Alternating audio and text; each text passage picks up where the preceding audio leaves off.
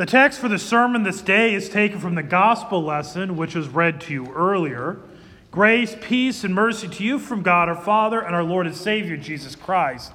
Amen. And correction is actually from the epistle lesson, 1 Corinthians 13. Sorry. To give you a little bit of a background on this text, it is important to know and be familiar with the themes of 1 Corinthians. See, the church in Corinth was fighting. They fought about anything and everything they could think about to fight. This is why, at the very beginning of 1 Corinthians, you have Paul directly addressing the issue of divisions.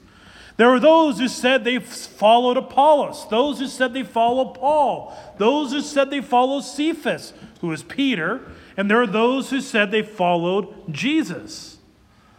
Now, Paul did not take issue with the fact that they said that they had, were students of individuals, especially not being students of Jesus.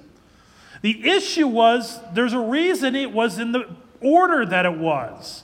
It was basically like, hey, my teacher is Apollos. They're like, oh, yeah? My teacher's Paul. Oh, yeah? Mine's Peter. Oh, yeah? Mine's Jesus. Beat that. Basically, what was going on. It's all about their ego and pride. And so this was a story of Corinth. This is the same reason why the First Corinthians is the book of the Bible where you'll find the passages dealing with closed communion. Because communion, common union, is a celebration in the unity of the body of Christ. And so this is why Paul addresses it to a church that is divided. It's 1 Corinthians chapter 12 is where he specifically addresses what it means to be the body of Christ. He says that the eye cannot say to the ear that I don't need you. If the entire body were an ear, where would be the sense of smelling? See, this is all of the issues that were going on in that church. So keep that in your mind as we go th- look at 1 Corinthians 13. But before we even dig into it, it's also helpful to note that 1 Corinthians 13, there is one person that is perfectly embodied what that chapter says. And you could guess who the answer to that is is Jesus. See, Jesus is the one who could speak the tongues of men and the tongues of angels. He, was the, he is the source of all knowledge, mysteries, and prophecies. He is the faith itself. He gave up his very body unto death in the name of love. In fact, as we read, you read in 1 John, it says that God is love. And so it's quite appropriate to say, when you read love is patient, is to read Christ is patient. Christ is kind. He does not envy. He does not boast. He is not proud. He is not rude. He is not self seeking. He is not easily angered. He keeps no record of wrongs. Love and by no record of wrongs. Think of Jesus on the cross. Father, forgive them, for they know not what they do. Christ does not delight in evil, but rejoices with the truth, for he is the truth. He always protects, always trusts, always hopes, always perseveres.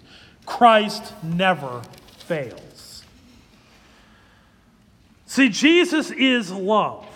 God is love. Jesus is God. We read we know John 3:16, God so loved the world that he gave his one and only son that whoever believes in him shall not perish but have eternal life. Or Romans 5, God shows his love for us in that while we were still sinners, Christ died for us. See, so often we wake up in the morning and we look into the mirror and we wonder, what is there, what can anybody like about me? Or we look at all the things that are wrong in our lives.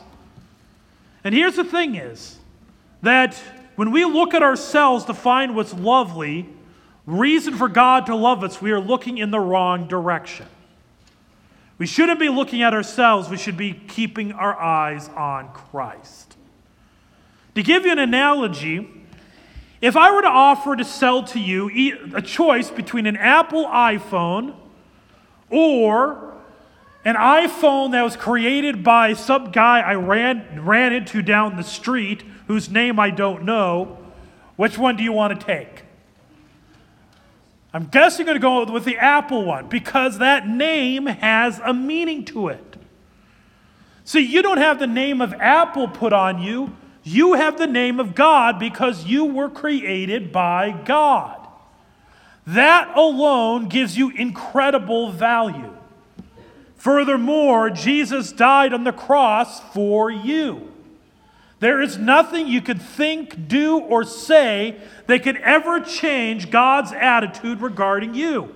He loves you so much that He died for you. You know, I was thinking as I look at 1 Corinthians 13, as it is that love chapter, it's a chapter that is, if you go into stores, you could find it on all kinds of plaques and different forms of art. But usually it is written in relationship to romantic relationships, the relationship between a man and a woman.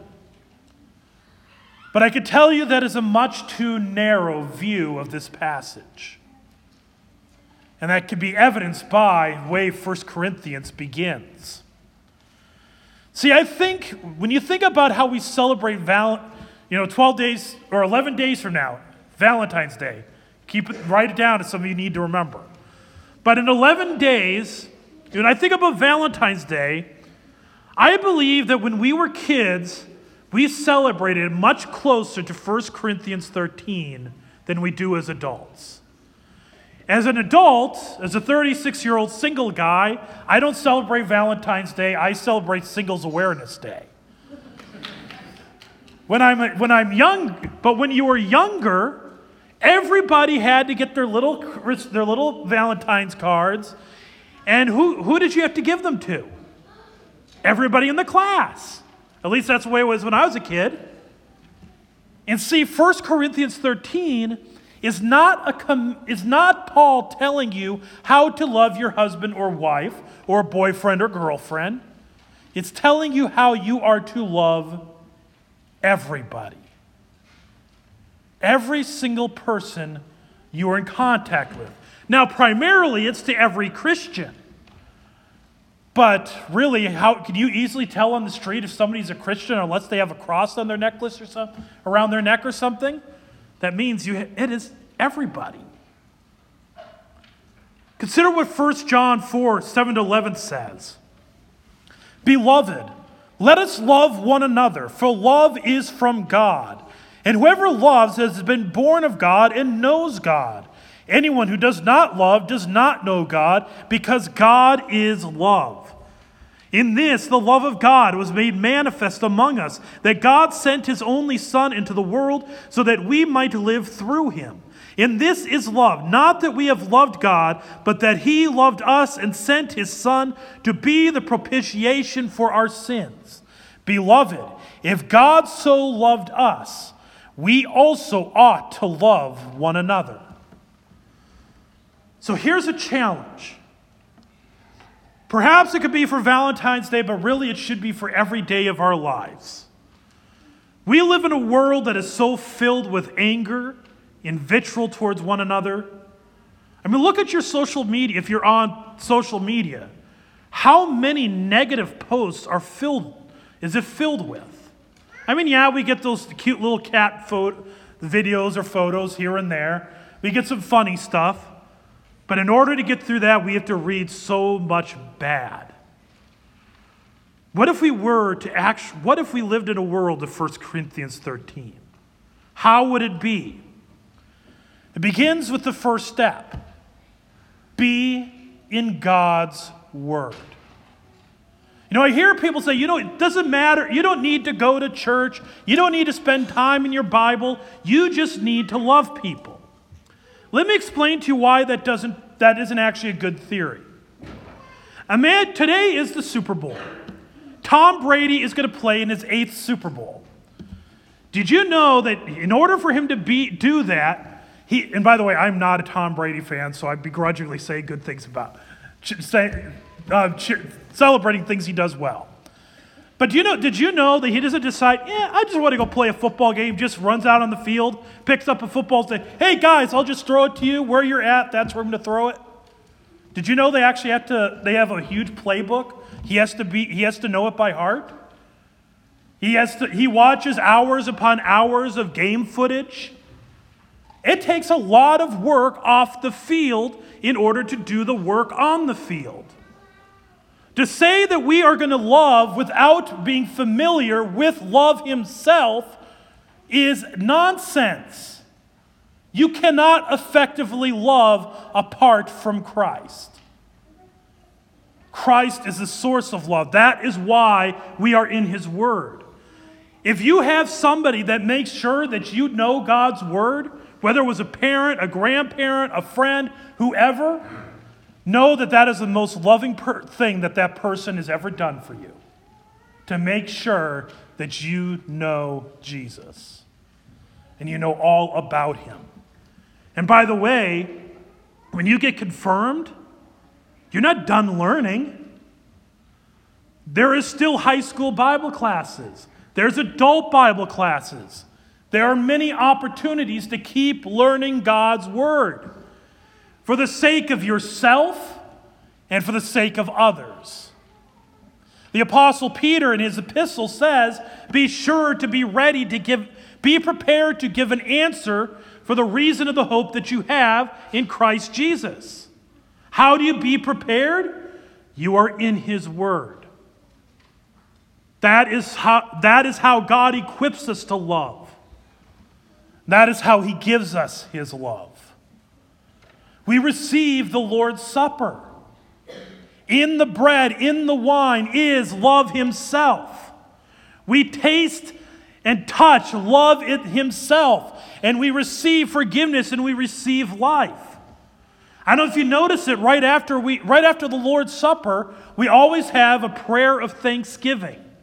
And more often than not, we have something in there, like in the old liturgy, we'd always say, we'd pray that we would have a fervent love for one another. Does that sound f- like familiar words? See, the Lord's Supper, by it, God forgives us, washes us, fills us with love Himself, and He empowers us and equips us so that we may love others. And see, that is why we also pray. Pray that God would strengthen us to be in fervent love for one another. And so, just as we cannot love without reading God's Word, if we are in God's Word and go out the door and act like nothing ever happened, we are exactly the way 1 Corinthians 13 warned. You may have faith that can move mountains, but if you do not have love, you are nothing. You could have all knowledge, all mysteries, all prophecies. You could speak in all different kinds of languages, and if you do not have love, you are but a resounding gong, a clanging cymbal.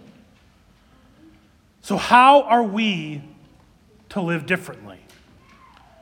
Think about after you get done with church. You're going to get you may get into a vehicle.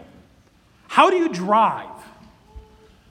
Do you drive as if the people in the other vehicles are people created and loved by God? Do you create do you drive with love or do you drive with self-seeking? Do we drive in patience and kindness?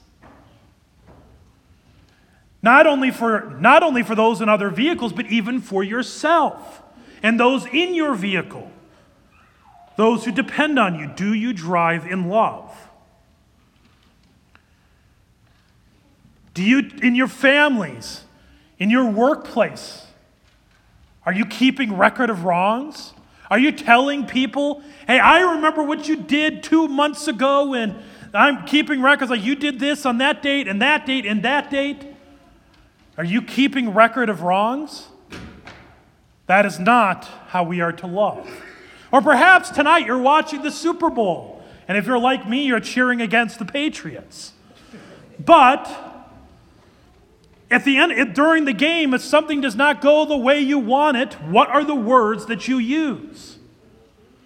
It's so tempting to say, I hate Tom Brady or whatever. I pick him because I haven't found too many people that really hate the Rams, so I'm picking on that direction. Should we not walk? We are to watch what we say because he indeed, even though you never met him, he is indeed a human being. Or you go to a high, you go to a school sporting event. And you watch those student athletes out, and by the way, note, student athletes, which means they're not pro- professional athletes. So when you're stand, you're in the stands and the referee makes a call that you don't really like, don't be how do you act that it communicates patience and kindness? I've been to plenty of games where people do not act exactly in the patient or kind way. And by the way, if you're really good at refereeing, the state of Iowa is desperate for high school refs, so step up if you think you got it better.